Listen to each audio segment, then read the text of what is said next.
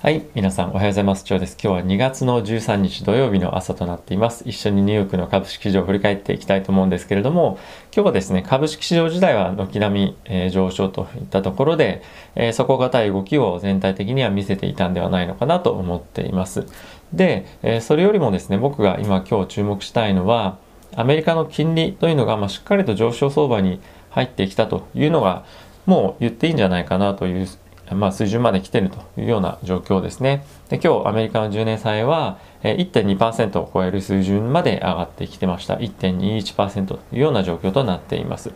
で、えー20年債、30年債というところもですね、順調に、えーどんどんどんどん上がってきているというような今状況です。で、えー今の水準はですね、2月のコロナの、えー株式市場が暴落をしている途中とか、まあ、そういった水準ですね。まだまだ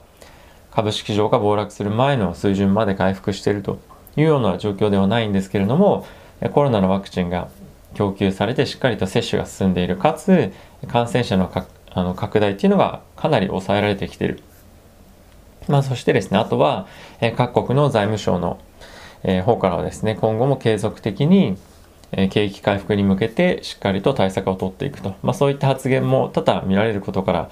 ある程度安心感っていうのが出てきてると思いますしあとはアフターコロナっていうところを強くより意識できるような環境になってきてるんじゃないかなと思っています、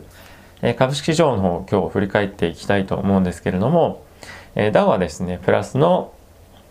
0.1%、えー S&P はプラスの0.5%ナスダックもプラスの0.5%えーラッセル2000中小小型株は0.2%のプラスというような状況となっていました。ここ最近ですね、えー小型株が少し弱くなってきていて、まあ、資金のこれローテーションかなと僕はまあ思っているんですけれども少しやはり大型株先行の動きになってきてるなと、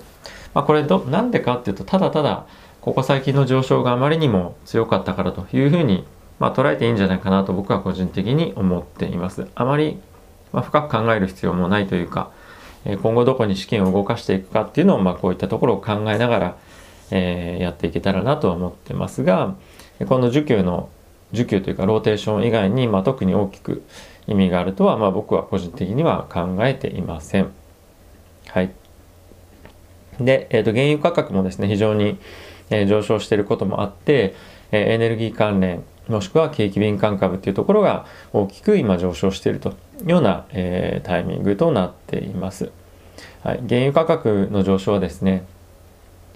えーとまあ、オイル原油の産出の需給とかによっても大きく左右されるので、えーただただですね、まあ、これが上がったからといって今後の景気の景気の回復の期待が高まるとかっていう、まあ、そういった単純なものではないんですけども、まあ、今ですね大体原油のまあ60ドルといったところに、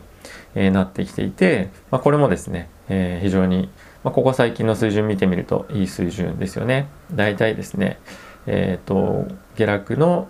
いやそのコロナで大暴落する前ぐらいのタイミングまで原油は上がってきてますと。はい。まあそういったこともあって原油の株も非常に堅調といったところですね。で、ニュース見ていきたいと思うんですけども、先ほども申し上げた通り、えっと、イエレンさんがですね、G7 で、えー各国、まあ、これ G7 の、えー財務省とか、あとはですね、各国の中央銀行の総裁が集まる、えー会合なんですけれども、そこでですね、今後も、えー継続的に、えー財政政策っていうのをですね、やっていかないといけないと。そうしなければ回復、まあ、しっかりとした経済回復っていうのは見込めないんじゃないかといったところに対して提言していました。まあ、大きく思い切りを持ってですね、やると。で、彼女は常々、えダウンサイドのリスクを、えできるだけ小さくするために、本当に大きすぎてもいいので、え大きくしっかりと、え金融緩和というところをやっていきましょうというような派なので、えこういったところの呼びかけが大きくこの金利上昇を今日の金利上昇をですね、え呼び込んでいるのかなと思っています。で、あとはですね、バイデンさんなんですけれども、え州知事らとですね、会合していて、今後も継続的に、えー州単位ですとか、まあこういった、ところに対しての資金というのをしっかり送っていく必要があるよねというような、まあそういったものがですね、連邦政府との役割だというふうなことも述べていました。結構この州政府に対しての支援っていうのは、民主党、共和党とですね、結構分かれることが、あ、るので、まあ、しっかりとこういったところへのケアっていうのもまあ行っているというような、えニュースなのかなと僕は思っています。あとはですね WHO の、えー、ここ最近コロナに関しての感染源に対しての調査とかそういったもののレポートに関してまた発言が出ていたんですけれども、えー、注目されていた武漢でのリサーチなんですが今までもともとの計画に入っていた以上のことをやってでかつ武漢では何かしらそういう非常に悪いニュース彼らから漏れたとか、まあ、そういった彼らが発信源だっていうニュースような何か、えー、ニュースはですね取れなかったというふうにコメントをしています。まあ、世界的には本当かなっていうようなところがあるとは思うんですけれども早ければ来週とかえ数週間以内にこのレポートっていうのが最終報告としてえ提出されるということになっています。まあ、その中国が感染源だったからどうかっていうのはですねまあもう今となっては関係ないっていうかあの一時期は賠償請求するとかしないとかっていうのはありましたけども、まあ、それよりもまずは、えー、今後どういうふうにこの今のコロナに対して対応していくかというところの方が重要かなと思っています。はい、で、えーと、イギリスの方なんですけれども、えー、コロナのですね再生産回数というの皆さんご存知でしょうか？えー、1人かかった時に、えー、何人に感染させてしまうかっていうのがですね再生再生産回数っていうところなんですけども、まあ、これがですねこれまでは、えー、まあ、大体1人かかったらもう1人に移すもしくはもうちょっとそれ以上にっていうタイミングあの再生産回数だったんですけども今ですね大体0.7から0.9といったところまで下がってきている状況ですということもあってやはりワクチンが非常に効いてるのかなとプラスイギリスに関してはかなり厳しくロックダウンやってるのでそういったところの経過が成果が出たのかなと思っています。でイギリスの方はこれまでですね約1400万人がすでにワクチンを受けていると、まあ、全人口の約2割とか2割弱ぐらいが受けているというような状況です。はい、この再生産数というのはですね昨年の7月以来の水準ということですね。あとは、え、もう一回アメリカに戻りますけれども、え、ダラス連銀の総裁がですね今のまあ雇用完全雇用っていう状況から程遠いよというふうに、え、コメントしていました。まあそれはそうだろうなっていう感じでまあ何か真新しいニュースというわけではないんですけども、えその他コメントとしてはですね、まあ、移動制限が解除されて今後経済成長っていうものはもちろん見られるかもしれないですけれどもまだまだこのウイルスの感染拡大というところは止まってないですし労働市場の回復っていうのは今後数ヶ月はまだかなり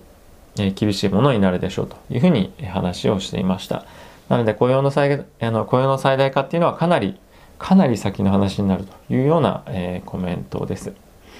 はい、